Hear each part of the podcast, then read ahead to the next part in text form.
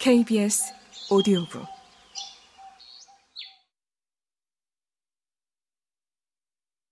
이장 여행 가방 나는 양탄자천으로 만든 낡은 여행 가방에 셔츠 한두 장을 쑤셔놓고는 가방을 겨드랑이에 낀 채 혼곡과 태평양을 향해 출발했다. 정든 맨해튼시를 떠나 제 시간에 뉴베드퍼드에 도착했다.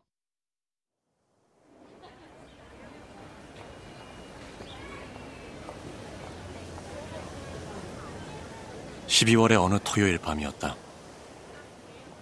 나는 낸터키스로 가는 소형 전기선이 이미 떠났으며 오는 월요일까지는 그곳에 갈 방법이 없다는 사실을 알고는 적잖이 실망했다. 고래잡이라는 고난과 형벌을 자청하는 대부분의 젊은이들은 바로 이 뉴베드퍼드를 기점으로 항해를 시작하지만 나로서는 그럴 생각이 없었다는 사실을 말해두는 편이 좋겠다. 나는 낸터킷의 배가 아니면 타지 않으리라고 마음먹었는데 이 유명하고 오래된 섬과 관련된 모든 것에서 느껴지는 기분 좋고 활기찬 분위기가 나를 몹시 즐겁게 했기 때문이다. 게다가 최근 뉴베드퍼드가 점차 폭영업을 독점해 가고 있으며 이 점에서 이제 불쌍하고 가련한 낸터킷은 그보다 훨씬 뒤처져 버렸지만 낸터킷이야말로 포경업의 위대한 발상지 카르타고 이전의 티레이자 미국 최초의 고래사치가 육지로 떠밀려온 곳이다. 저 원주민 고래잡이들 아메리칸 인디언들이 힘차게 카누에 올라 처음으로 리바이어던을 쫓던 곳이 낸터킷이 아니면 대체 어디겠는가. 그리고 전하는 이야기에 따르면 최초의 대담한 소형 범선이 위험을 무릅쓰고 제1사장에서 작살을 던질 적절한 때가 언제인지를 알아내기 위해 수입한 조약돌을 얼마간 싣고 나가 고래를 향해 던졌다는데 그 범선이 출항했던 곳 또한 낸토키시 아니면 어디란 말인가. 이제 뉴베드퍼드에서 하룻밤과 한나절 그리고 또 하룻밤을 머물러야만 목적지로 삼은 항구로 떠날 수 있게 된 나로서는 그동안 어디서 먹고 잘 것인지가 큰 문제로 다가왔다.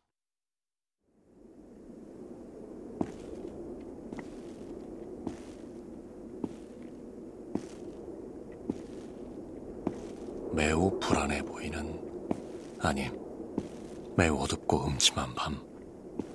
살을 애는 듯이 춥고 쓸쓸한 밤이었다. 그곳에 내가 아는 사람은 아무도 없었다. 불안에 떠는 쇠갈고리 같은 손가락으로 주머니를 뒤져봤지만 따라 나오는 것이라곤 고작 은화 몇 개가 전부. 그러니 어디를 가든 이슈미얼이여 하고 나는 혼자 중얼거렸다. 가방을 어깨에 두른 채 황량한 거리 한가운데 서서 북쪽 방향의 어두컴컴함과 남쪽 방향의 어둠을 비교해 보면서 네가 지혜를 발휘해 정한 오늘 밤 숙소가 어디든지 간에 친애하는 이슈미얼이여 꼭 가격을 물어보고 너무 까다롭게 굴진 마시게 망설이는 듯한 걸음으로 거리를 서성대다가 열십자 작살이라는 간판을 지나쳤다. 하지만 그곳은 너무 비싸고 떠들썩해 보였다. 계속 나아가자 황새치 여인숙의 환하고 붉은 창문에서 강렬한 빗줄기가 쏟아져 나와 집 앞에 잔뜩 쌓인 눈과 얼음을 녹여버리기라도 한 것처럼 보였다. 그쪽을 제외한 다른 모든 곳에는 단단한 아스팔트 보도 위에 얼어붙은 소리가 10인치씩이나 쌓여 있었기 때문이다. 힘들고 무자비한 노역으로 인해 내 부츠 밑창은 완전히 최악의 상태였으므로 울퉁불퉁하게 튀어나온 보도를 걷는 것은 좀 피곤한 일이었다. 너무 비싸고 떠들썩해 보이는군. 잠시 거리에 멈춰선 채 넓게 퍼져나오는 빛을 바라보고 안에서 들려오는 술잔 부딪히는 소리를 들으며 나는 또 생각했다. 그래도 계속 가, 이슈미얼. 마침내 나는 말했다. 저 소리가 들리지 않니? 문 앞에서 비켜. 네 얼룩진 부츠가 길을 막고 있잖아. 그래서 나는 계속 걸었다. 이제는 본능에 몸을 맡긴 채 나를 바다 쪽으로 데려다 줄 거리를 따라갔다. 그곳에는 분명 가장 쾌적하진 않더라도 가장 싼 여인숙이 있을 터였다. 그토록 황량한 거리라니. 양쪽에 늘어선 것은 집이 아닌 덩어리진 어둠이었으며 간혹 보이는 촛불은 꼭 지하 납골당 안에서 흔들리고 있는 듯 했다. 한 주의 마지막 날.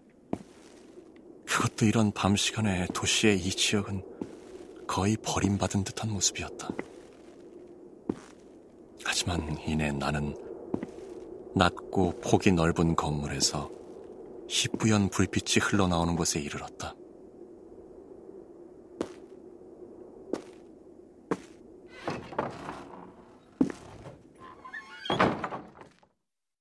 초대하기라도 하듯 건물의 문은 열려 있었다. 그것은 공영 건물이라도 되는 양 수수한 모습을 하고 있었다. 그렇게 난 현관으로 들어갔는데 들어가자마자 그만 거기 있던 석탄재통에 발이 걸려 넘어지고 말았다. 하! 나는 생각했다. 아, 공중에 날리는 이체가 거의 내 숨통을 틀어막고 있으니 이 채들은 파괴된 도시 고모라에서 날아온 것이려나. 그런데 아까 본 간판이 열십자 작살과 황새치였지. 그렇다면 이곳 간판은 분명 함정쯤 되겠군. 하지만 나는 몸을 일으켜 안쪽에서 울리는 커다란 목소리를 들으며 안에 있는 두 번째 문을 밀어 열었다.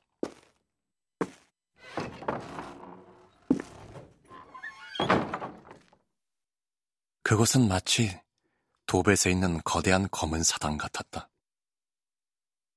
일렬로 늘어선 수많은 검은 얼굴들이 뒤돌아서서 나를 쳐다봤다. 그리고 그 너머에는 시커먼 파멸의 천사가 설교단에서 책을 두드려대고 있었다. 그곳은 흑인 교회였다. 게다가 목사가 인용한 성경 말씀은 칠흑 같은 어둠, 그리고 어둠 속에서 한탄하고 통곡하고 분노로 일을 가는 이들에 대한 것이었다. 하, 이슈미열이요. 그곳에서 뒷걸음질 쳐 빠져나오며 나는 중얼거렸다. 함정이라는 간판을 단 곳에서 끔찍한 대접을 받았군 그래.